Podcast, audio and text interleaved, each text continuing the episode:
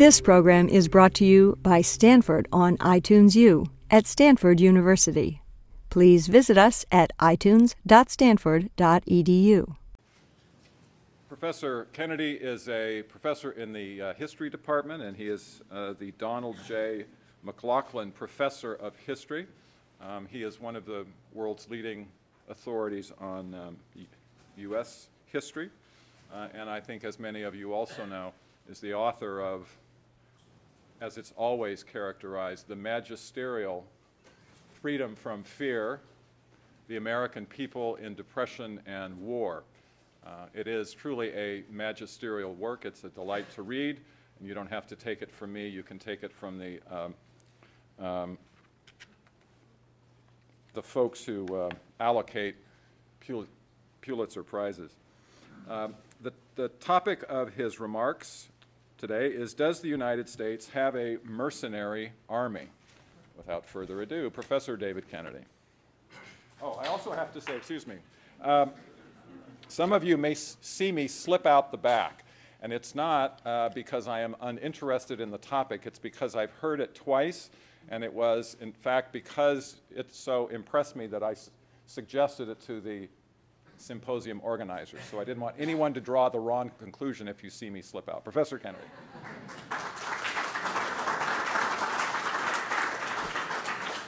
Thanks, Chip, and uh, thanks to all of you for being here.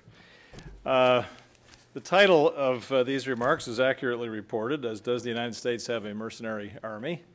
Uh, a somewhat more responsible title might be, although it makes for a crummy headline, is, does the United States have an army of such a nature that the political leadership is tempted to treat it as if it were a mercenary force? As I say, that's a much more accurately descriptive title, but not one that uh, you could easily print in the brochure. I'm going to talk mostly about the, uh, the force structure that the United States now commands and the role of technology in shaping that force, since that's the overall theme of this gathering. But I just want to put you on notice here at the outset that though force structure and technology will figure prominently in what follows here, my deeper subjects are three. The first and the most important in my judgment is the subject of political accountability. And the two other topics that I will touch on are social equity and social comity. Now, the premise of these remarks is this, that the United States today has configured its armed forces in a fashion that gives those forces many of the attributes of a mercenary army. And I'm going to explain what I mean by that term and offer an historical account of how that force came into being. But most importantly, as I said just a moment ago, I want to explore some of the political as well as the moral and what I will call, for want of a better word, the psychological implications that the uh, existence of a force with these characteristics poses for American society. Now, I want to acknowledge at the outset that many people have found it, and maybe in this room will find it offensive, to describe this country's military forces as having any of the characteristics of a mercenary army. So I want to emphasize here with as much clarity as I can muster that the, my use of that term is in no way intended as a criticism of those currently serving in uniform. My own belief is that the profession of arms can be a noble calling, and I harbor no disrespect for those who follow it. Their motives for being in the military are not my concern here, though, as I will try to get to at the end of these remarks, their demographic profile does suggest some issues to which I will return under the headings of equity and comity. But my principal interest on this occasion is to undertake not a psychological or a sociological analysis of today's surface personnel, personnel, but I want to emphasize instead some structural matters about the relation of the military we now have to the conduct of American foreign policy, and particularly to the important matter of political accountability. Now, the fact remains, however, that for all my disclaimers, some people have taken the use of the word mercenary as fighting words, no pun intentional. So I will have something to say about a bit of a fight that my use of these terms did uh, provoke a few months back, and what that dust-up, what that dust-up suggests about the current state of American culture, including the implications for institutions of higher education.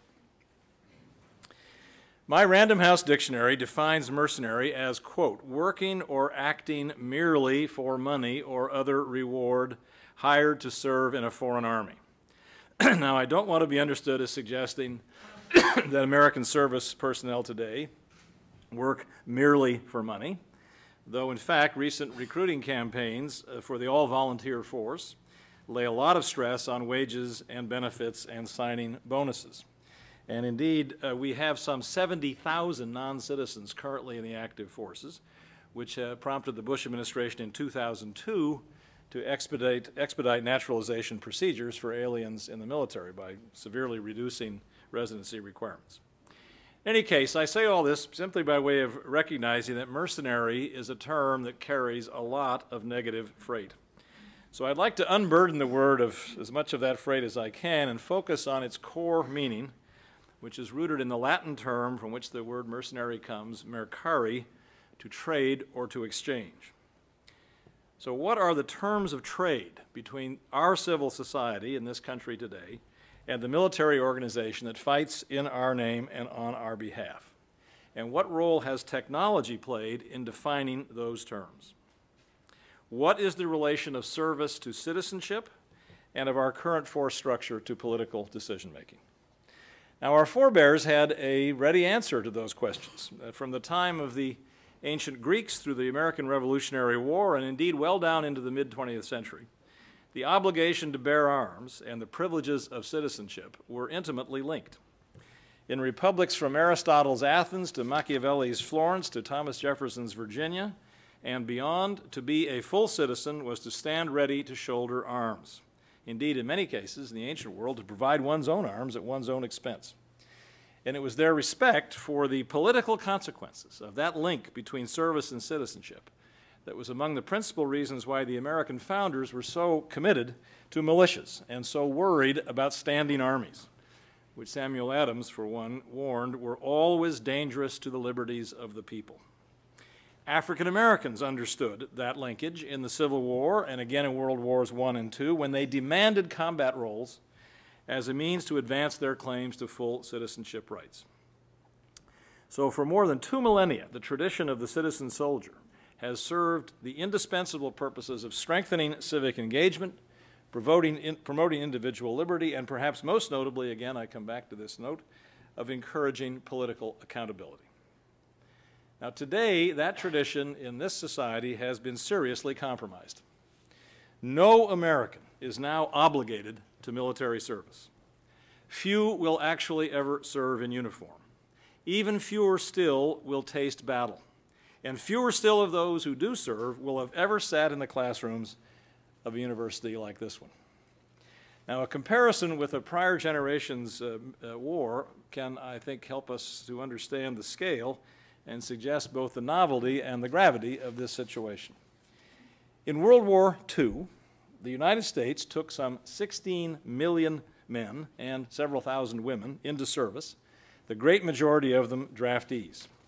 And what's more, on a point of non-trivial importance, it mobile, uh, this society mobilized the economic and social and psychological resources of the society down to the last factory and rail car and classroom and victory garden. World War Two was and is justifiably known as a total war. It compelled the participation of all citizens. It exacted the last full measure of devotion from four hundred five thousand three hundred ninety-nine of them in uniform, and required an enormous commitment of the society's energies to secure the ultimate victory. Today's military, in contrast, numbers just one point four million active duty personnel, with another nearly nine hundred thousand in the reserves, in a country whose population has more than doubled since the conclusion of World War Two. And proportionate to population, today's active duty military force is about four percent of the size of the force that fought and won World War Two. And what's more, and again, in a parallel point of non-trivial importance, in the behemoth thirteen trillion dollar economy that is now the American economy, the total military budget, even allowing for the supplemental uh, appropriations just passed, sort of, by the Congress uh, last week, is a little over five hundred billion dollars, is still less than four percent of gross domestic product.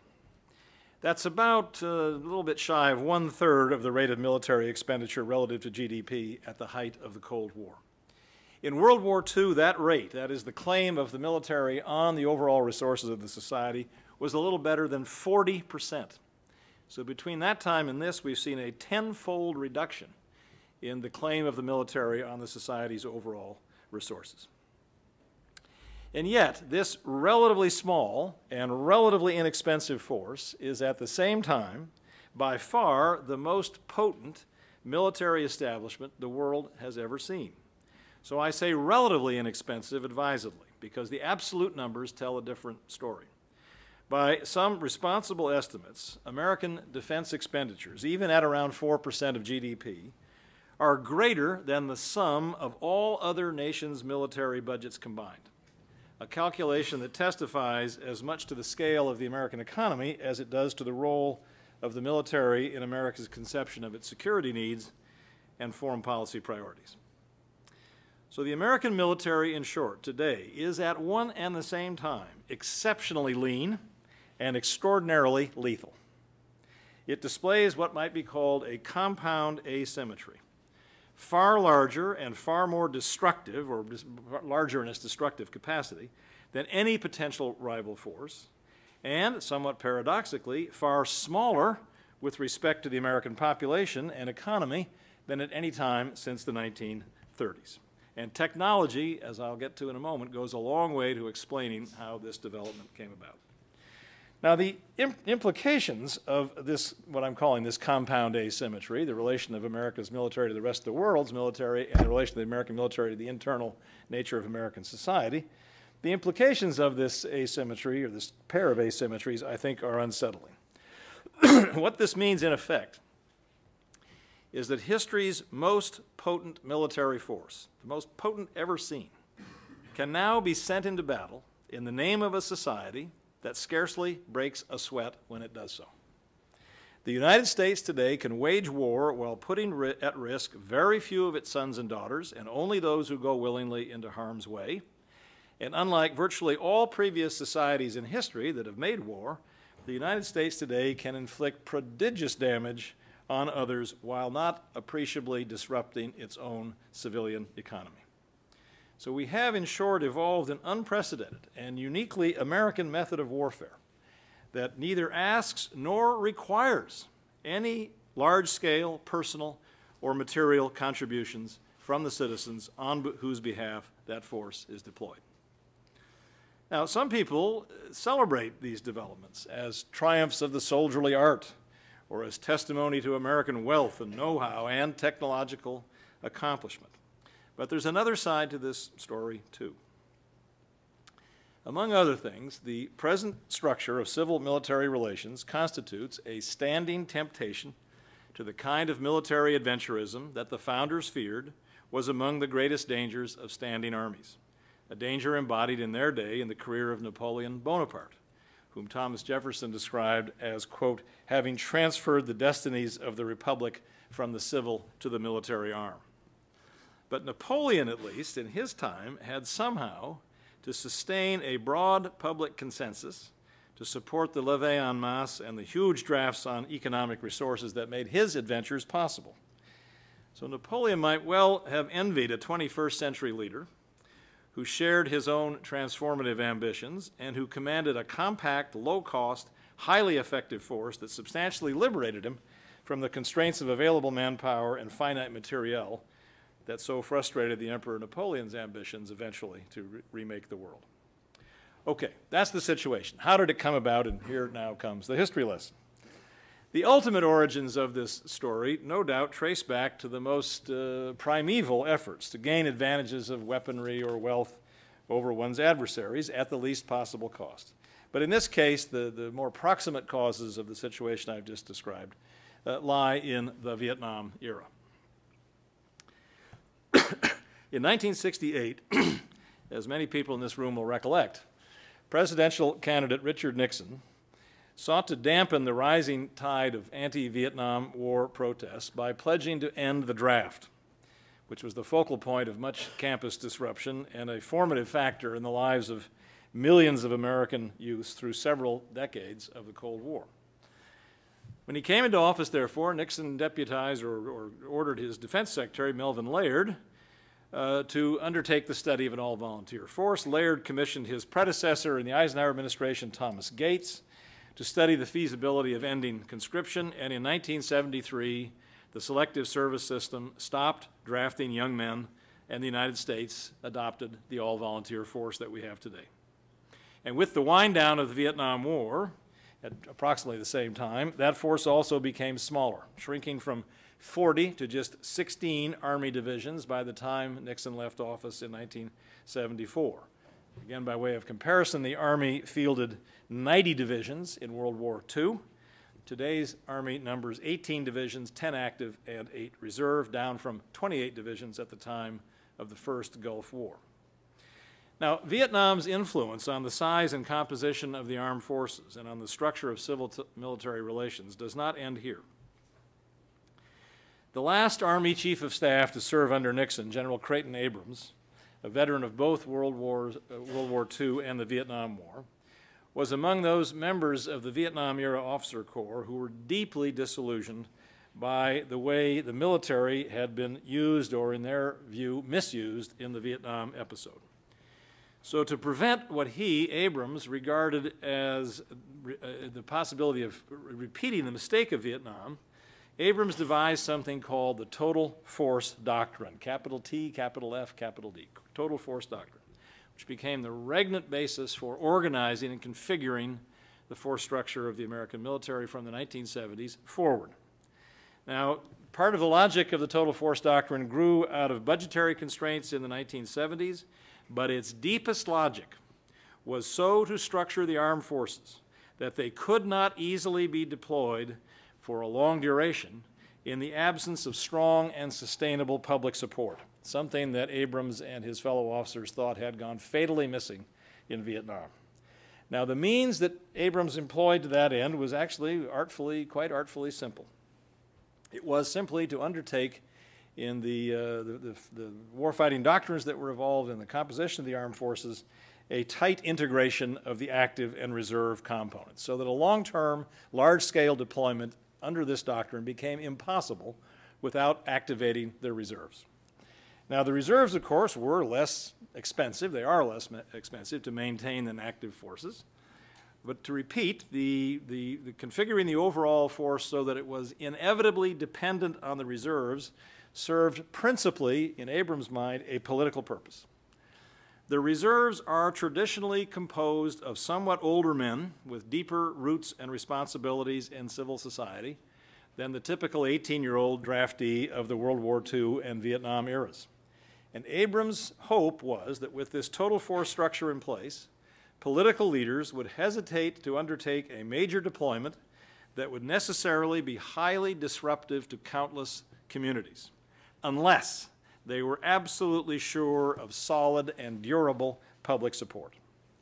So in effect, the Abrams Doctrine uh, was intended to raise the threshold for presidential demonstration of a genuine threat to national security and to require presidential cultivation of a broad consensus on the nature and urgency of the threat as a prerequisite for large-scale and long-term military deployment.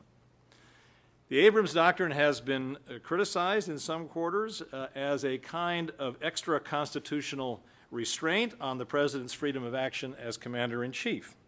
And in fact, in that vein, the Total Force Doctrine, evolved by Abrams in nineteen seventy-three and shortly thereafter, had a legislative counterpart that will be familiar to many of you, which is the War Powers Act of nineteen seventy-three, also aimed at restricting the president's ability to commit troops and passed, not incidentally, over Richard Nixon's veto. The, and the constitutionality of the War Powers Act has been explicitly or implicitly denied by every president since. Now, underlying the War Powers Act, in turn, and we've heard a lot about this in the last several weeks, is the constitutional provision, Article one, Section eight, Paragraph eleven, giving Congress the power to declare war. And here it might be noted, uh, not altogether incidentally, that in the two hundred and some years of the Republic's history, Congress has exercised that constitutional power only five times. And you can play a little parlor game with your friends and associates, if you like, of what were the five occasions in which the United States Congress formally declared war. And I'll give you the answer. It's uh, eighteen, War of eighteen twelve, the Mexican War, Spanish-American War, and World Wars one and two. Five times, okay? Every time, incidentally, or not so incidentally, at the president's request. So only five de formal declarations of war in two centuries plus of history. And yet we know, and if you don't have to take my word for it, there's a U S Navy website you can go to and look this up. The Navy is actually calculating this. There are two hundred and some odd instances in which the United States has deployed forces overseas. So five out of the two hundred and whatever it is, two hundred sixty or two hundred seventy, are actually formally declared wars. Those numbers all by themselves, just as a first order pass at this general question, suggest to us that there is, we're in the presence here of some kind of fairly chronically deficient constitutional mechanism for ensuring that democratic procedures really inform the decision to use military force. Okay, the force shaped by Abrams' uh, doctrine persisted, in some ways it's persisted almost down to the present, persisted into the early years of the Reagan presidency when Defense Secretary, then Defense Secretary Caspar Weinberger, took the Total Force Doctrine logic of insulating the military from ill-considered political decisions several steps further. And the precipitating factor in this instance was not Vietnam, but Lebanon, where the Reagan administration had sent troops over the objections of the Pentagon and the Joint Chiefs. And again, as many of you will remember, on October twenty-third, nineteen eighty-three, some two hundred forty-one Marines died in a suicide attack on their Beirut barracks.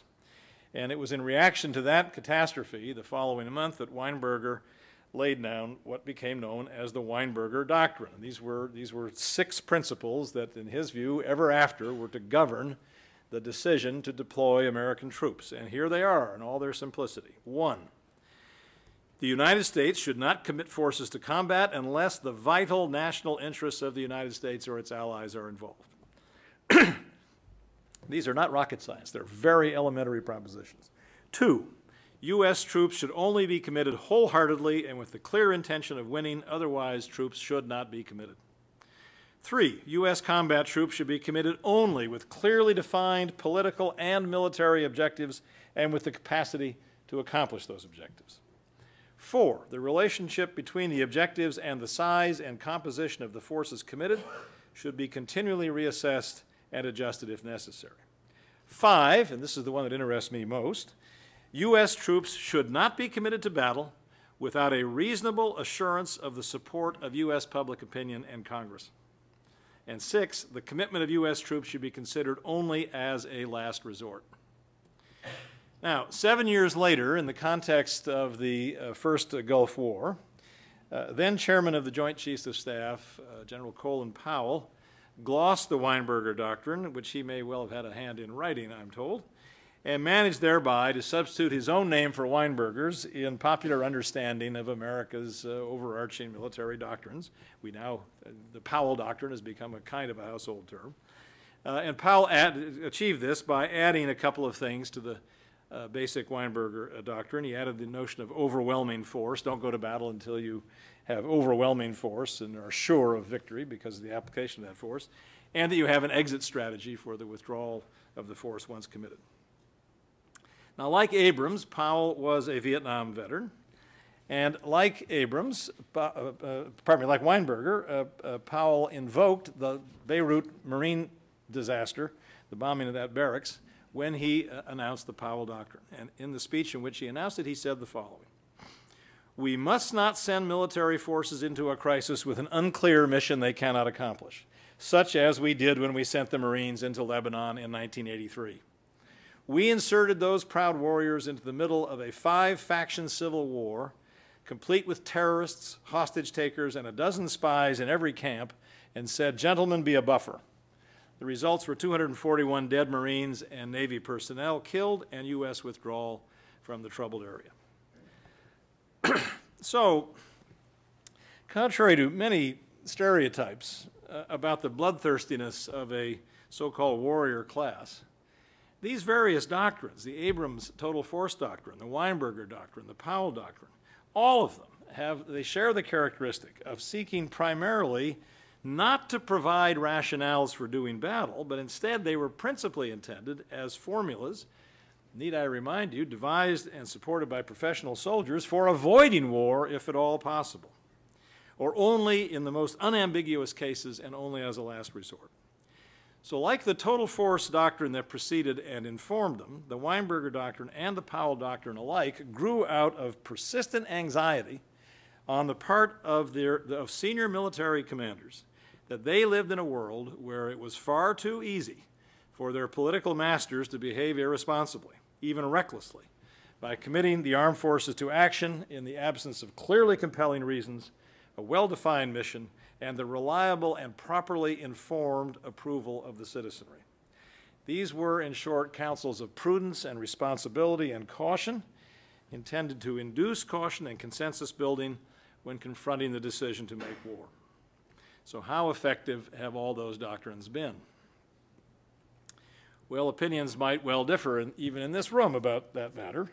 But here we get to the part of the story where technology plays a very conspicuous role, because overlaying or intercepting or overtaking the logic of the uh, uh, Abrams and Weinberger and Powell doctrines uh, has been a technological development uh, dated essentially from the nineteen nineties. It has its origins in the nineteen eighties, as I'll explain in a moment, that in, in fact uh, weakened the already frail and even somewhat desperate structural inhibitions that the military were trying to put in place Uh, to check against and guard against rash or imprudent political decisions to resort to military force.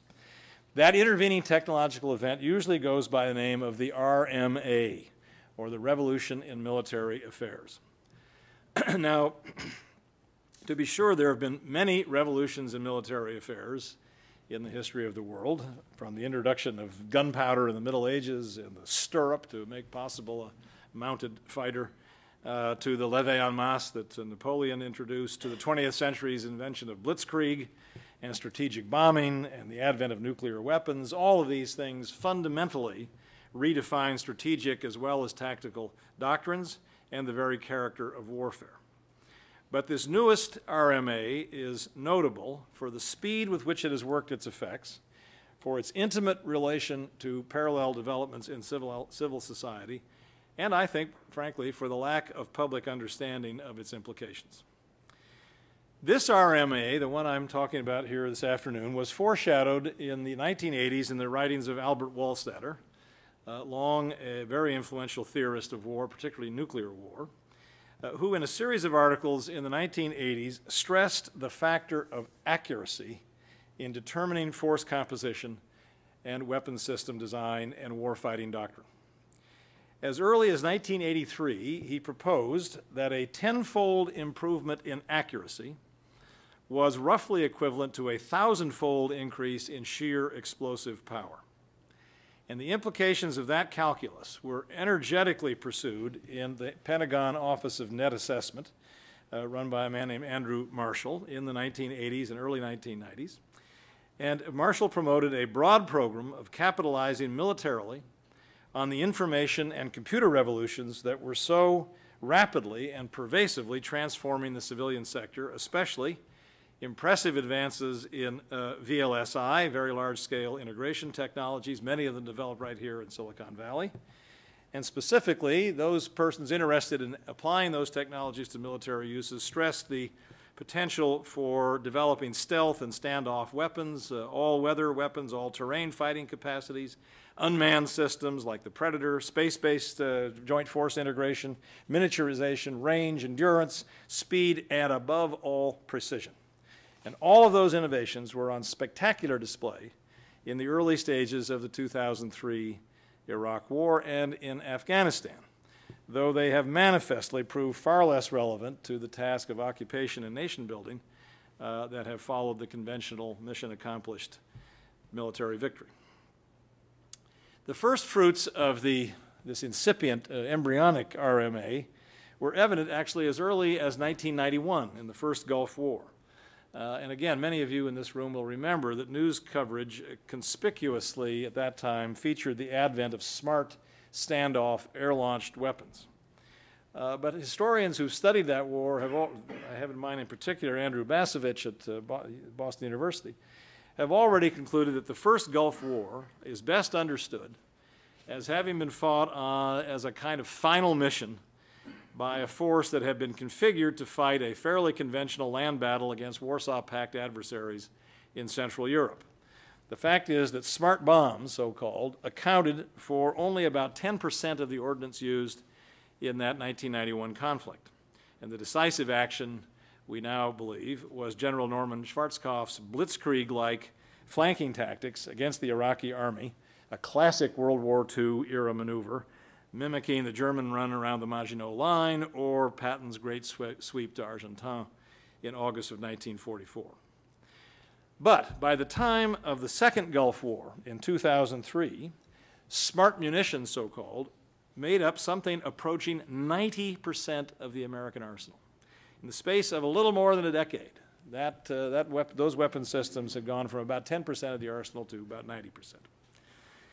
So the implications of accuracy as a force multiplier proved, in fact, to be spectacular. And here's a calculation that puts that matter into some focus.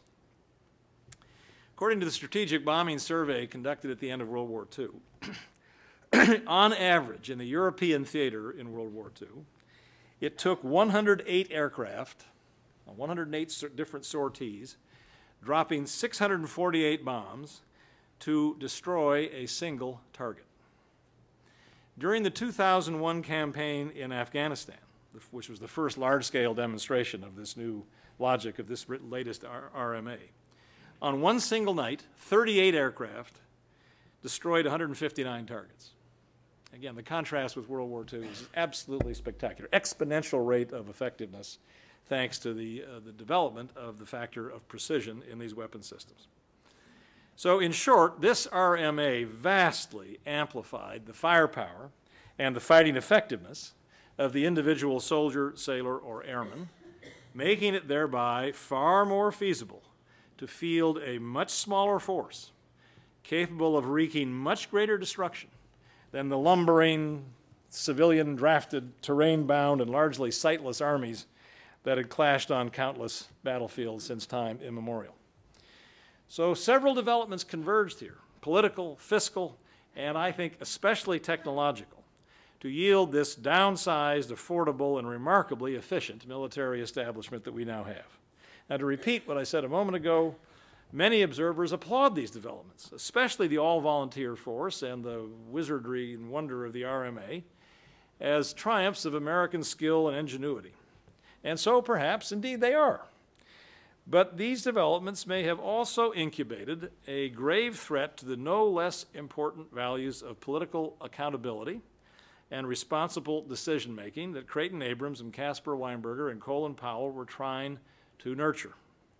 The R M A has, in a sense, made possible the substantial undermining of the logic of the Total Force Doctrine, by underwriting the downsizing of the armed forces to such a degree that only the willing or the desperate need serve, and even the call-up of the reserves does not have an appreciable impact on civilian society.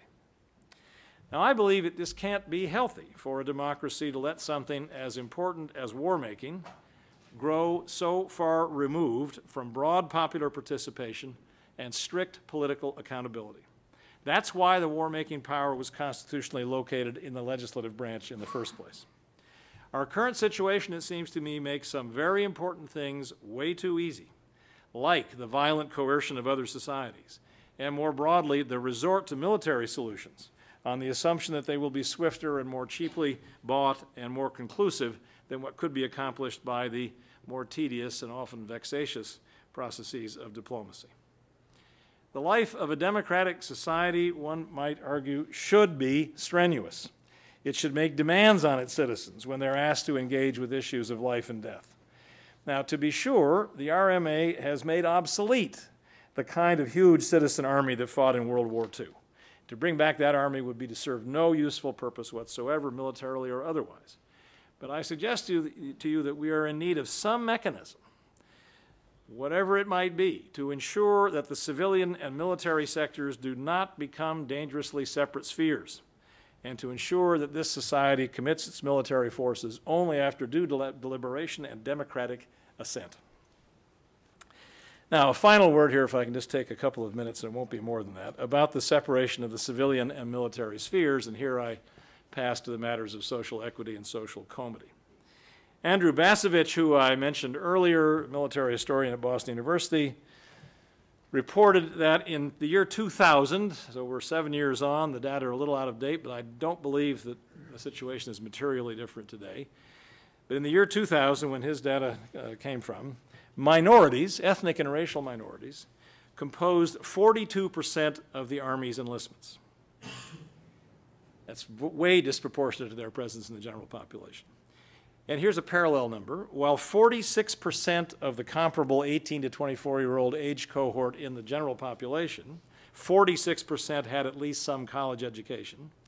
In that same eighteen to twenty-four-year-old cohort, which is the bulk of the enlisted ranks in the Army, only six point five percent of those young people had ever seen the inside of a college classroom. So not only is today's military remarkably small in relation to the overall structure and scale of civil society, it is a minority institution in that sense.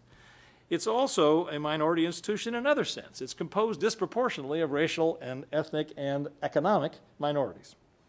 And whoever they are, and for whatever reasons they enlist, and I'm not impugning their motives here at all, but whoever they are, they surely do not make up the kind of citizen army that we fielded two generations ago, or even a statistical approximation thereof.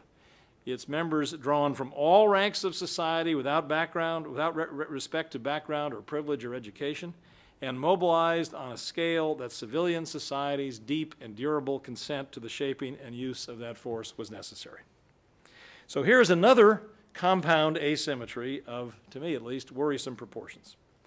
A hugely preponderant majority of Americans, with no risk whatsoever of exposure to military service, has in effect hired some of the least advantaged of their fellow countrymen to do some of their most dangerous business, while the majority goes on with its own affairs unbloodied and undistracted.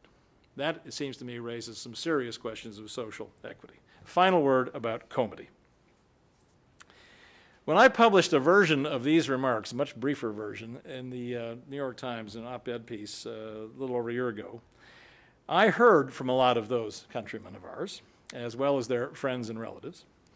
Most of them were deeply offended by my use of the word mercenary, and to be honest, in retrospect, I wished I had more carefully defined the way I was using it uh, with reference to the general argument about civil military relations and especially political accountability. But the New York Times only gives you eight hundred words, and you can't do much qualifying.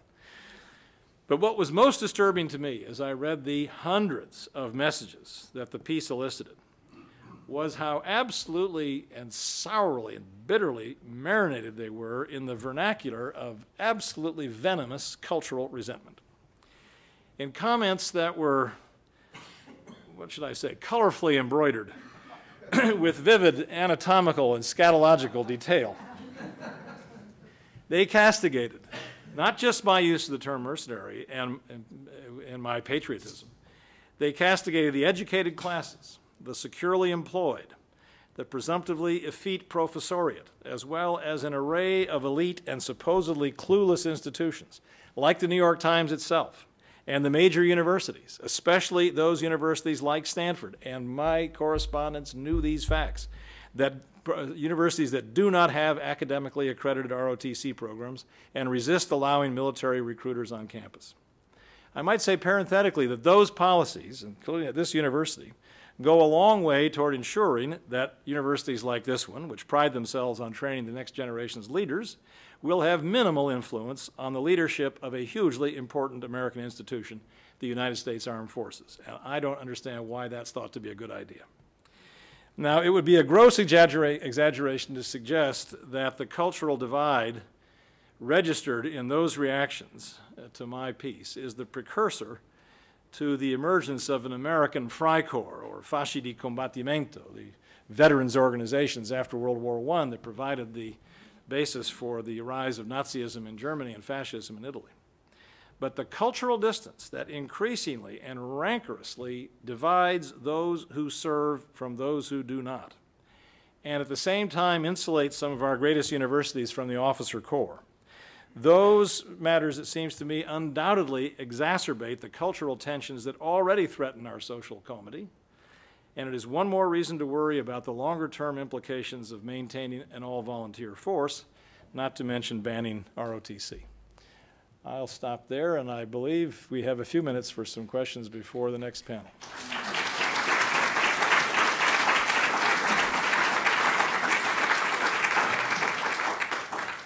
Yes. Uh, I guess you have to wait for the mic there. Uh, I'm Len Weiss. I'm a, uh, a science fellow here at C SAC. Uh, first, let me say that uh, a similar experience to yours was uh, experienced by William Arkin, who runs a uh, writes a blog for the Was- on the Washington Post website, where he, in a column, referred to American soldiers in Iraq as mercenaries, and he was forced to apologize because of the large number of protests that came into the paper. But uh, the question I want to ask is this. Uh, the, uh, the Powell, the, the Abrams, the Weinberger doctrines are all executive branch uh, attempts to reach some kind of uh, consensus on when soldiers ought to be, American forces ought to be deployed. And you didn't say much about Congress except when you discussed the, uh, the War Powers Resolution. Now, uh, there's a reason. I mean, the question then is, why doesn't Congress play a role in seeking accountability of some kind uh, before forces are deployed? And it seems to me that the, the revolution in military affairs has been accompanied also by a revolution in communications in the United States, in which the twenty-four hour a day, uh, seven day a week propaganda machine of one aspect of the of our political culture uh, puts pressure on the newspapers, on the Congress, to adopt a point of view which is commensurate with what the executive branch happens to want at a particular time, especially this executive branch. Can you comment on that, please? Is that mine? It's possible. No. Uh, well, if, first of all, I think you're absolutely right that what you said just at the end there. I think that the The executive branch, the White House in particular, has huge advantages in dominating the news cycle and thus framing the, uh, the terms of debate for whatever the issue might be. It's, once an issue is framed in the media, it's very difficult to bust the frame and tell a different kind of story. And then there, underlying that, of course, there, there are the natural, deep psychological reflexes that we all have to rally around the commander, whoever it might be, and the tribal leader or whatever in time of stress and so on. This is, this is all embedded pretty deeply in our D N A. So there, there are natural advantages, it seems to me, particularly at the outset of a conflict, with the party that argues this is necessary and urgent and it is unpatriotic to question those premises.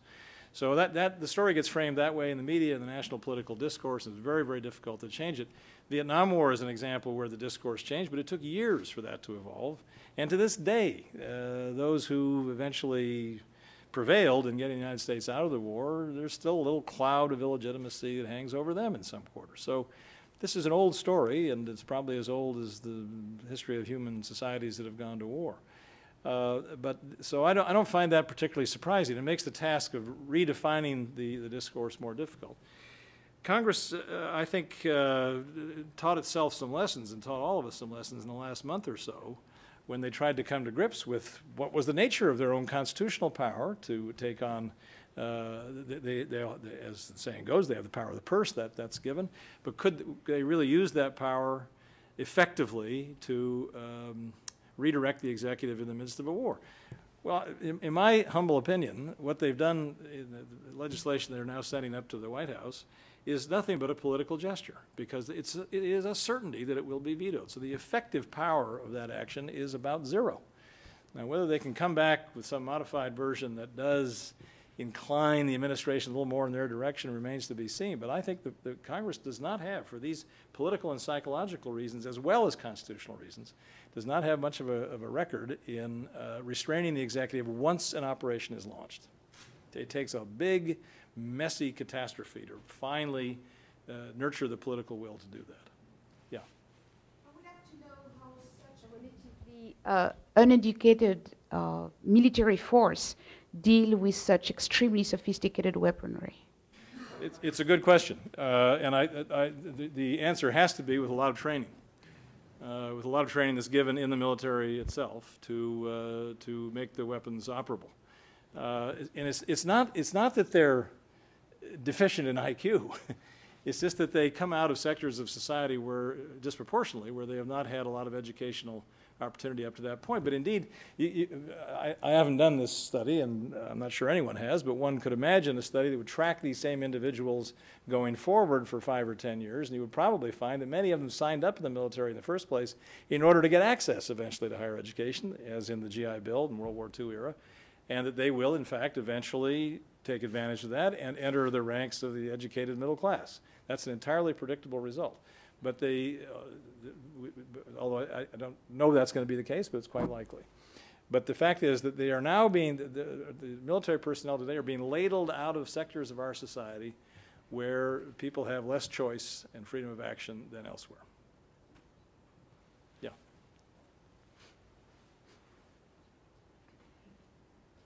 Thanks. I'm Paul Stockton at C SAC. I'm wondering if you could offer a few more thoughts on why the Total Force Doctrine as a political construct proved to be an abject failure.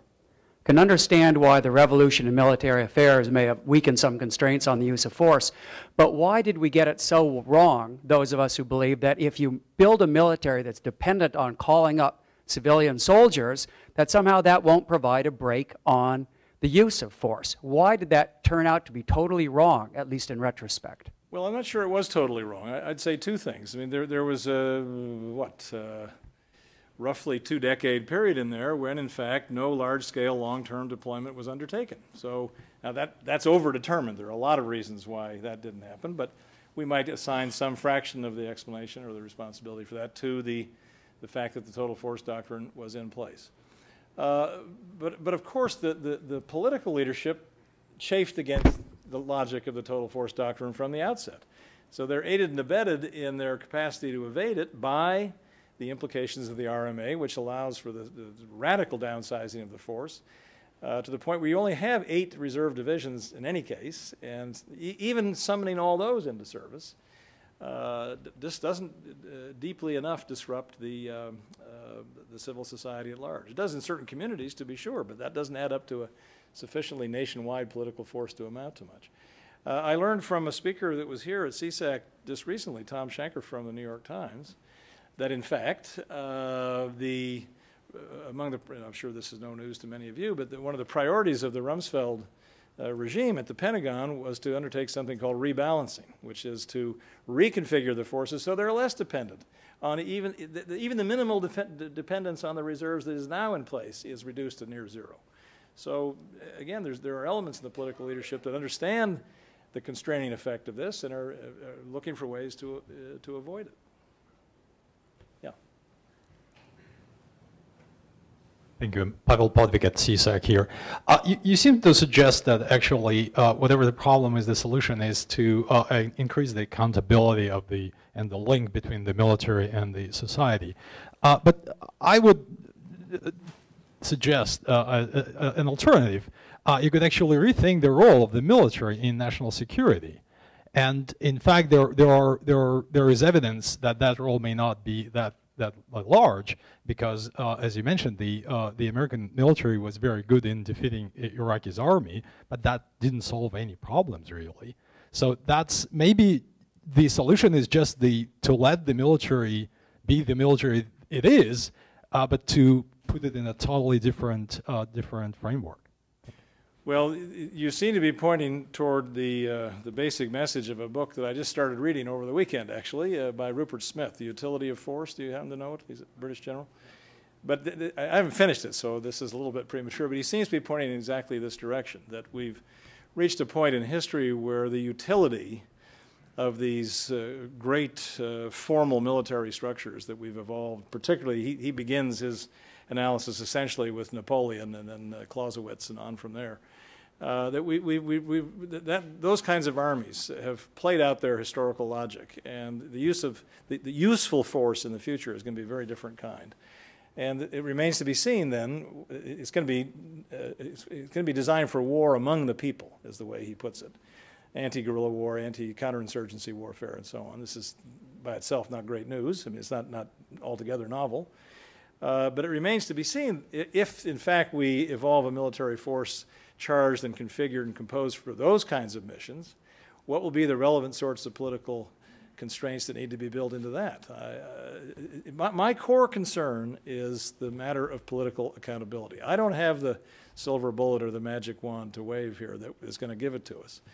When I'm pressed for this, I think that insofar as we were thinking within the framework of a more or less traditional military force, that, to repeat what I said a moment ago, we don't need and we could not use, it would be silly to even dream about uh, a, a universal draft and a, what would be in World War Two proportions about a thirty-two million man army today. I mean, what would we do with it, and what damage would that do to the civilian economy if we extracted them from the workforce? So that, that's clearly a non-starter. But something like a, a lottery system with universal liability to service, understanding that only some would be actually summoned, but that might be, that would be a step in the direction of engaging the interest of the larger society if more people were at least potentially liable to service, even it being understood that most would not have to serve. Yes, sir. Um, Ray, I'll get you next. Henry Bloom, alumnus, also Korean War veteran and retired reservist. For those of us who believe the intervention in Kosovo was a good thing, intervention in Rwanda might have been a good thing, and Darfur should be considered, how does that fit your themes of the Abrams Doctrine, the Powell Doctrine, the Weinberger Doctrine, and some of these things that seem to be in the context of a very big war? Well, you said, the, I think, the relevant thing there at the end. All of those interventions, both the ones that have happened and the ones that are possibly in prospect, as in Darfur, do not have, at least in very substantial measure, the characteristics or the properties of being large-scale and long-term deployments. I mean, the, the, the, the various doctrines that I talked about, Weinberger and uh, um, Abrams and Powell, were all primarily cast in terms of uh, ensuring a deep political consent to a deployment that was going to take years to be effective and that was going to engage a very significant part of the Uh, civilian population in the armed forces, and uh, a significant claim on the society's overall economic and material resource. So all, all of the things you've just mentioned are of a different sort. And again, I, I go back to my point a moment ago. I, I don't have the, uh, the answer to how we um, ensure good political accountability for interventions, uses of military force on that scale and in those kinds of circumstances, but I think it's something we need to think through. Maybe, Ray, one last question? Yeah, how about you? You can. Okay. uh, I, I appreciated your remarks about Vietnam and transition. Um, certainly for our generation, this university, et cetera. But uh, I guess as a historian, how do you think those lessons of political accountability for Vietnam are in fact being synthesized or realized as we, it seems to me, repeat identical mistakes of uh, executive arrogance around the use of the military? Well, if anything, frankly, I think it's become worse.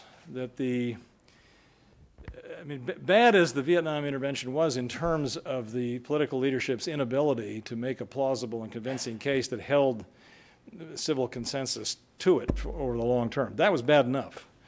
But it seems to me this one's even worse, uh, that the, the ostensible reasons for intervention turn out not to really have been taken all that seriously in the first place.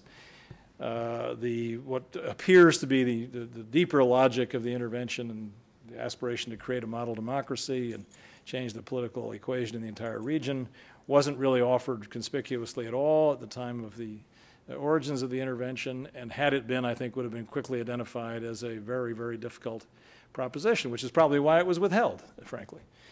Um, so I, I, I think things have gotten worse. I think uh, for all the reasons that I said in my formal remarks and we've been discussing here, the capacity of the society at large to ensure that the political leadership's decision to resort to force is properly undertaken and duly justified is somewhat weaker than it was. And I'll share with you something I probably shouldn't, but I'll do it anyway. Uh, and I'll deny I ever said it if any of you quote me. Um, so if the press is here, this, this, I, you didn't hear this, okay? But I had a, um, the opportunity to uh, sit down with uh, President Bush for a couple of hours in the Oval Office uh, about a year ago in the company of several other historians to have a discussion about the future of the world and how history would judge our time, which meant how it would judge him. Um, and in the course of this discussion, he was kind of musing, ruminating out loud, and he said, you know, if I'd had to go into Iraq with a draft army, I would have been impeached by now. Q E D. but you didn't hear it here. Okay, thank you very much.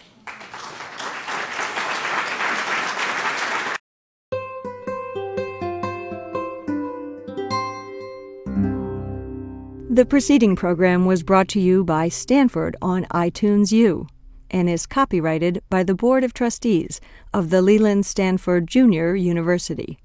Please visit us at itunes dot stanford dot e d u.